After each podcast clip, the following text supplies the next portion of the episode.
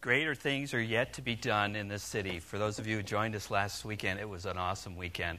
And uh, we hope to grow that by God's grace in the years to come. And it's something that uh, I think what Lori Lee said it's not a one time thing, it's, it's, a, it's an attitude. It's a, it's a mindset that we gather as individuals, that we serve as individuals, and that we have the ability and the opportunity to pool our resources and to serve corporately. It's good to be with you this morning, and um, I'm going to talk a little bit about uh, this morning about how we can extend uh, what we did last week in terms of hospitality. Now, I know a lot of you know a lot about me. Some of you guys who go to men's fraternity every week and you hear me tell my stories, you know more about me than you probably should know. But one thing you may not know about me is I spent the first 19 years of my life being born and raised in New England. That's right, I'm a New England boy. In fact, to be exact, I grew up in Milford, Connecticut. Now, Milford is about 60 miles northeast of New York City along the Long Island Sound. And it's there that I grew up, and it's uh, uh, Milford was established in 1639. I mean, you talk about old, that's old. It was there before the colonies. In fact, one of the neat things about growing up in that area is that the Goodsell family, you know, not too many of you have probably heard the name Goodsell, that's my, my last name, but out there it was kind of a prominent name. So the Goodsell family had a role in the establishing of the colony before, during, and after the American Revolution. I had a, uh, an ancestor who graduated from Yale University in the year, get this, 1725. 1725. And of course, what, what did they study back then at Yale? Divinity. So he, he went to be a pastor there in Connecticut for 50 years. And then he had a son who served, uh, Lewis, who served as a, an officer in Washington's Revolutionary Army. So that's, that's my background, and that's part of my heritage, and I'm very grateful for that. And there's something very reassuring about knowing where you came from, feeling at home, feeling that you have a place, isn't it? Isn't it just nice to know that you can feel at home someplace? Well, that changed uh, several years uh, later when I went off to college. Now, I know a lot of people in here figured out where college they were going to go to and made a campus visit, right? I mean, we do that with our kids now. I've done it with three kids. You go visit the school so they can get a feel for it. Well, I had never visited the school, this school that was way, way out west.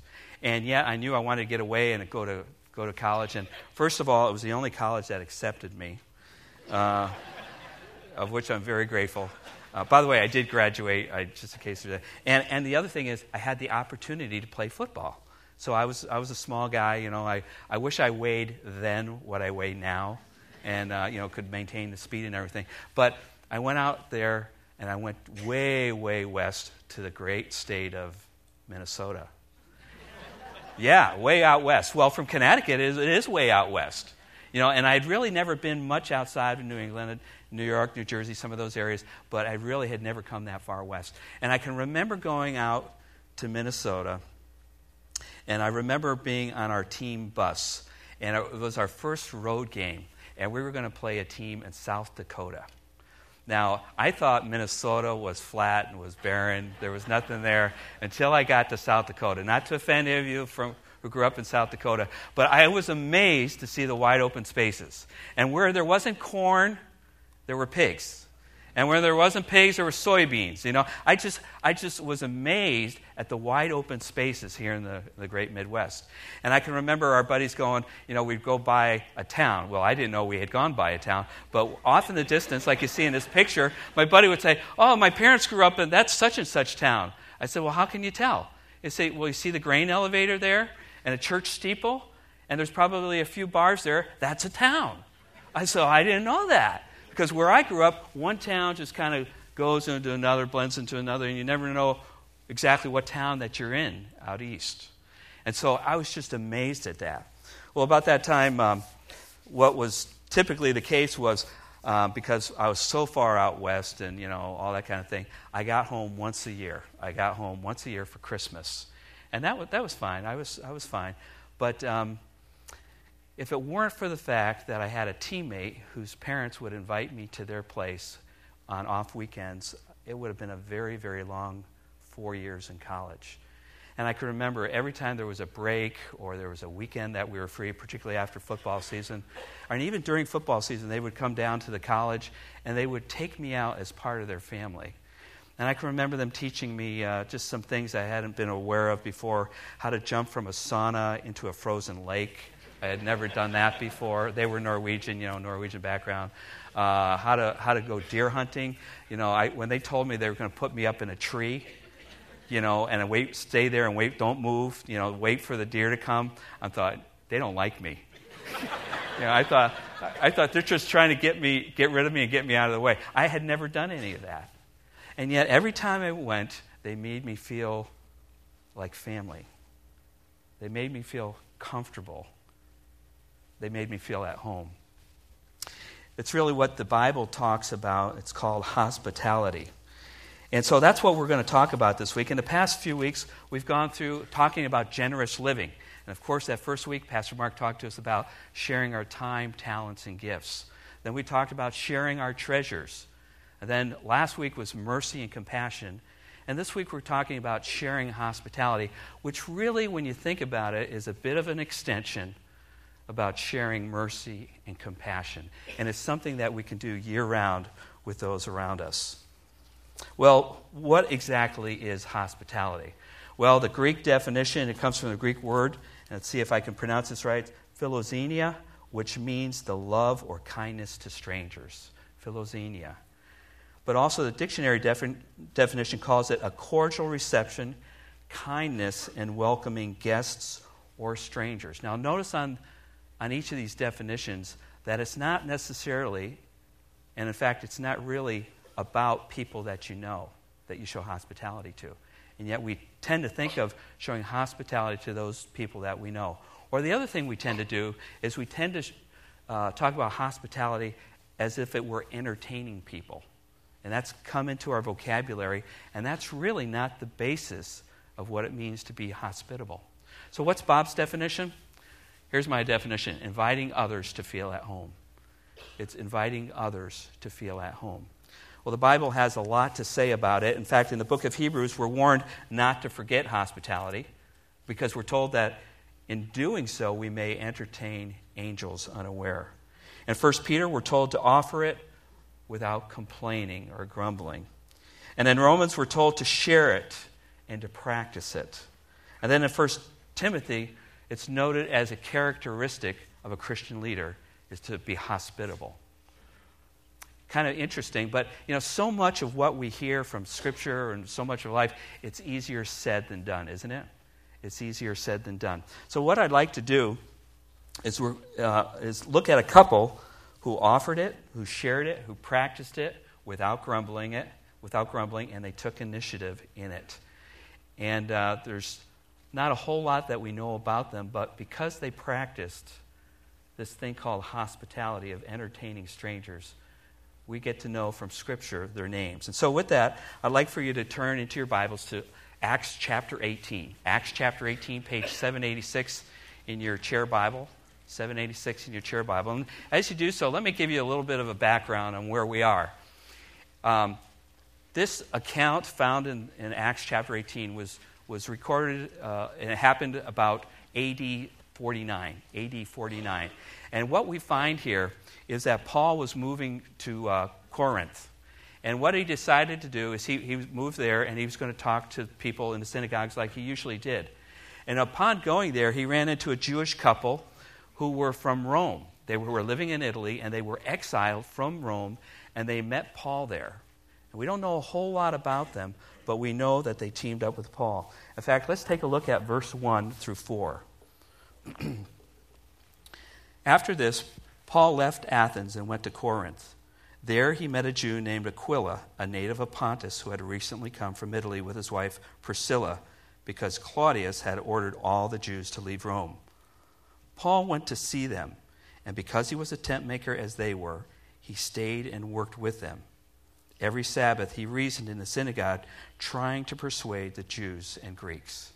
Now, at this time, we don't know if um, when uh, Priscilla and Aquila moved there, whether they were believers or not, or whether maybe they became believers after they went into um, business with Paul.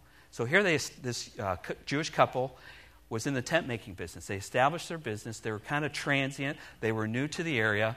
And Paul moves in with them. And what we do know is that Paul spent about 18 months with Priscilla and Aquila in the tent making business. And most likely, he, if, if he didn't live in their home, he, was, he shared meals with them, spent a lot of time with Priscilla and Aquila. That much we do know. But Paul, you know, as you know, he was a missionary, so he didn't like to stay in one place. So Paul decided to move from Corinth to Athens. And as he did so, Priscilla and Aquila were willing to pick up their tents, roll up the business, and they probably didn't even establish much of a clientele there in Corinth. And they decided to go across the Aegean Sea. This wasn't a, a short move, it wasn't a move across town. They were leaving everything once again, going across the Aegean Sea with Paul to a new city. In fact, we find that in verses 18 and 19. Paul stayed on in Corinth for some time. Then he left the brothers and sailed for Syria, accompanied by Priscilla and Aquila. Before he sailed, he had his hair cut off at Cenchreae because of a vow he had taken. I wonder if they went to the same barber I did.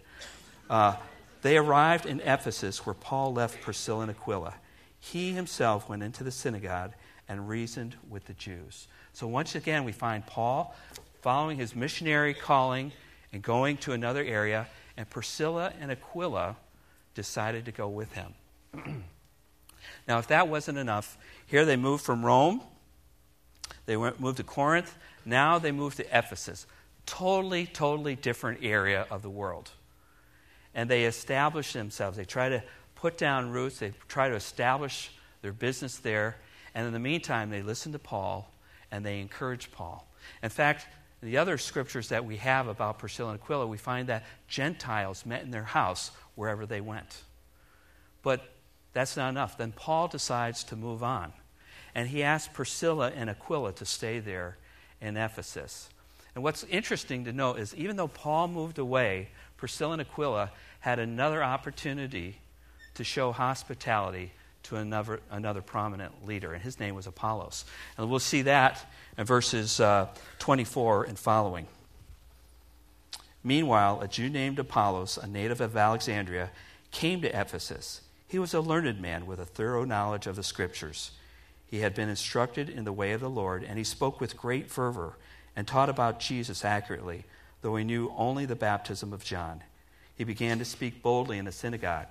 When Priscilla and Aquila heard him, they invited him to their home and explained to him the way of God more adequately. When Apollos wanted to go to Achaia, the brothers encouraged him and wrote to the disciples there to welcome him.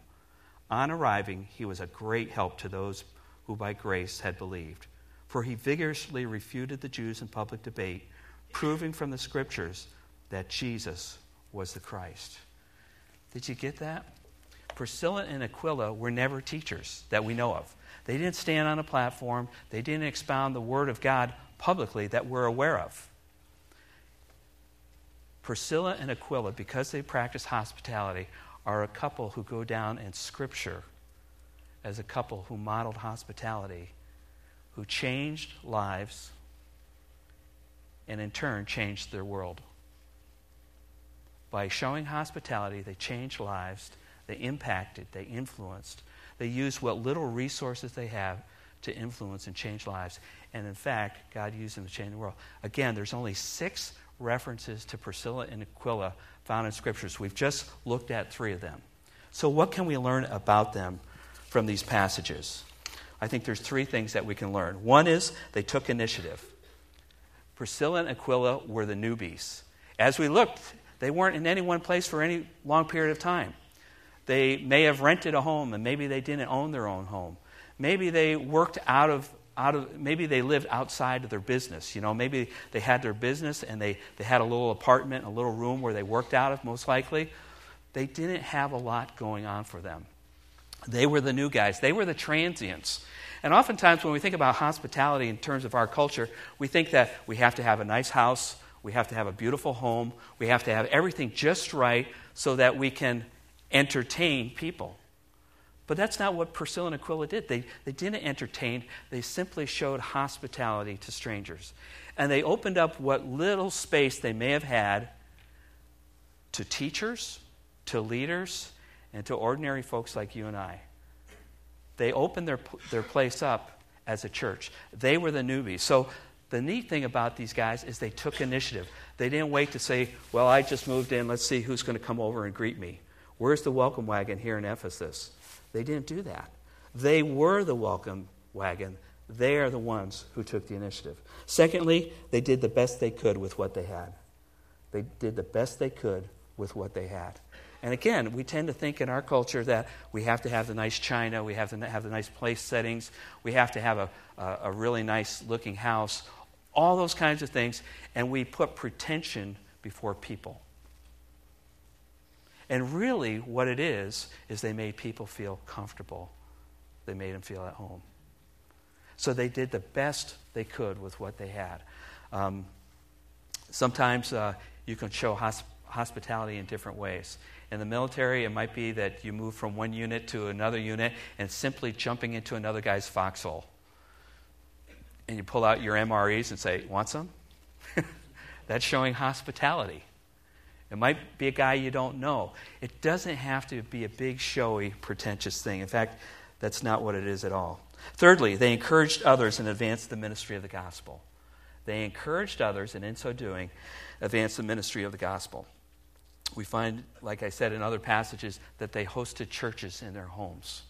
What a great way to serve other people. And again, they were ordinary folks like you and I.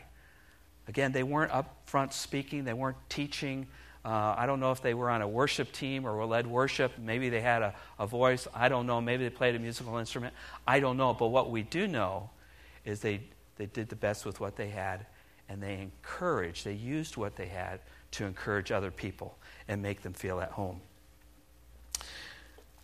They made other people feel at home many years after college, I found myself uh, again in an unfamiliar place, and I found myself in the war torn country of Bosnia.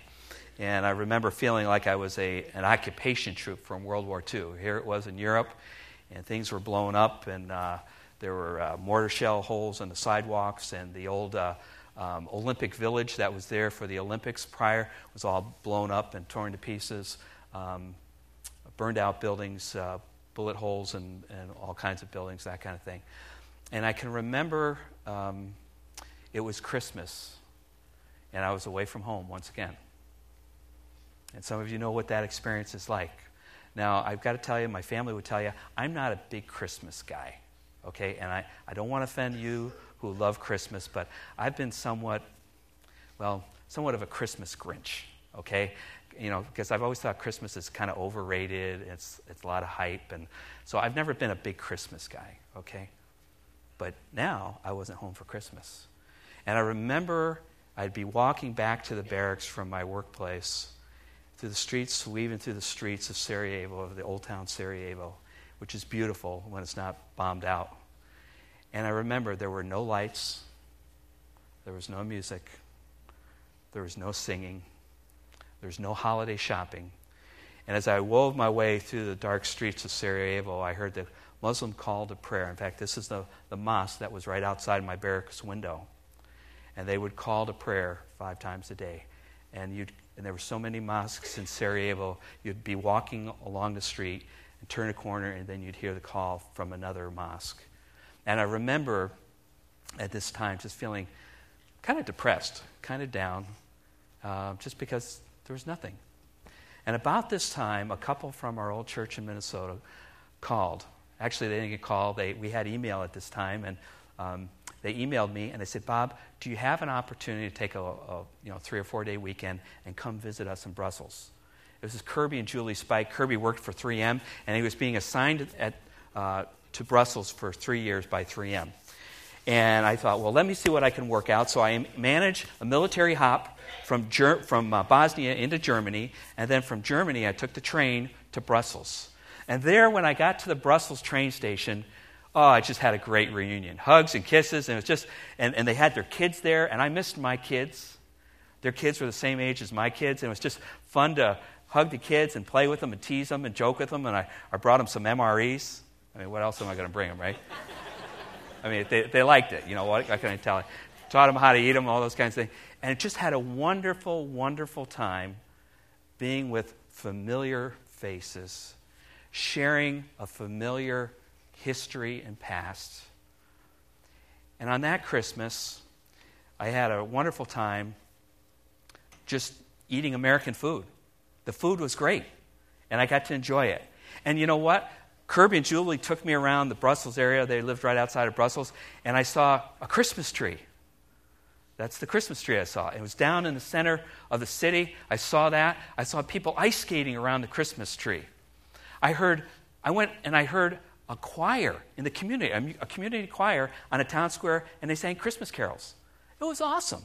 And then I saw people shopping. I heard music. I saw the lights. And for me, as a guy a long way from home, it was a personal reminder that Jesus is the light of the world. When you come from a place of darkness into a place of light, you begin to see and appreciate that Jesus really is, not just for commercialism, but Jesus is the light of the world. And God used Kirby and Julie in that way, and it's something that we still talk about to this day. Like Priscilla and Aquila, Kirby and Julie took the initiative, used their scaled down accommodations, and encouraged the soldier far from home.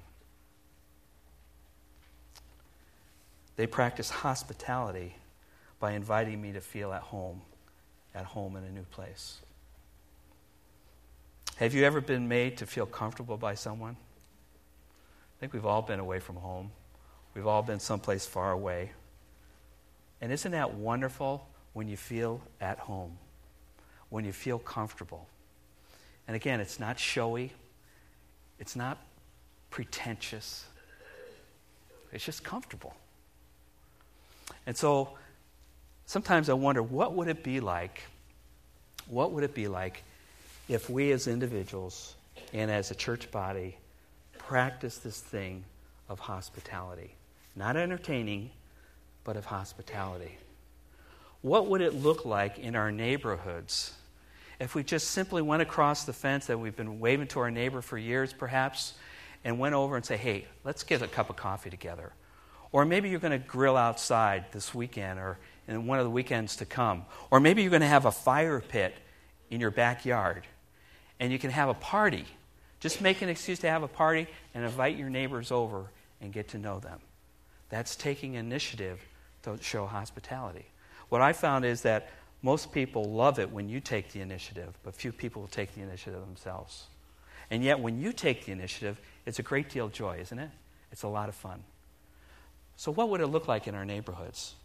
Or, you know, what about at our workplaces? Some of us have been in the same workplace for a number of years, and the new guy comes in. You remember being the new guy coming into a place, and you're trying to learn the ropes, trying to figure out, okay, who's in charge of what? Where do I get this? How do I copy that? How do I, you know, where do I find the, the tools that I need? All those kinds of things. What would it be like if you took the initiative as one of the old people, one of the old guys or gals at the workplace, and invited a person to walk around with you so you could show them around? What would it be like if you introduced them to some of the people that they need to know or some of the characters at work? That would help them feel at home. And what about you guys at school? Now, I realize the school year is coming to an end, and there's not, probably not too many kids who are new to school. But do you remember being the new kid at school? Do you remember that? Do you remember walking into the lunchroom with your tray and you're looking around and you're thinking, where am I going to sit? And us adults feel the same way, don't we? it's not limited to the kids. And we walk into a room and we have our tray and we think, where shall I sit? Who's going to talk to me? Who's going to be nice to me? Who's not going to laugh at me? And for some of us at school, you can take initiative and you can show hospitality by inviting them to sit with you and introducing them to your friends. That's showing hospitality. It's taking the initiative to help people feel at home. Oh, there's one other thing. What would we be like as a church if we continued to extend mercy and compassion and showed hospitality to people who are new here at Door Creek. Now, I realize we're a big church, and we don't know everyone who's new, do we? And sometimes you come and you say, There's so many faces here of people I don't know. And that's okay. That's okay. But how would God use you and use this place if just each week you took the initiative, whether you've been here for many years or whether you've been here for a couple of weeks, and you took the initiative and said, Hi, I'm Bob. I don't believe we've met. That's showing hospitality. That's helping someone to feel at home and then introducing them to some of your friends here at church or inviting them to sit with you. I wonder what God might do. I am convinced that as we personally and corporately practice this character, this characteristic of hospitality, that God, like Priscilla and Aquila, will use our lives to change and encourage people's lives. And that as He changes people's lives, He'll be able to change and influence the world through His love. Let's pray. Heavenly Father, we want to thank you for this example from your word of uh, Priscilla and Aquila. Thank you for their initiative and commitment to hospitality. Thank you for how you used them, their lives, to encourage people to walk with you. And Lord, they didn't have much, they were transient, and yet, um, Lord, they did the best with what they had. Lord, would you be pleased to use us, to use what we have and what we offer you to show hosp- hospitality to those that we know and those that we don't yet know who will become our friends as a result. And Lord, we ask that the outcome would be changed lives, and as a result, the opportunity to change the world with your love. Use us in that process, we ask. In Jesus' name, amen.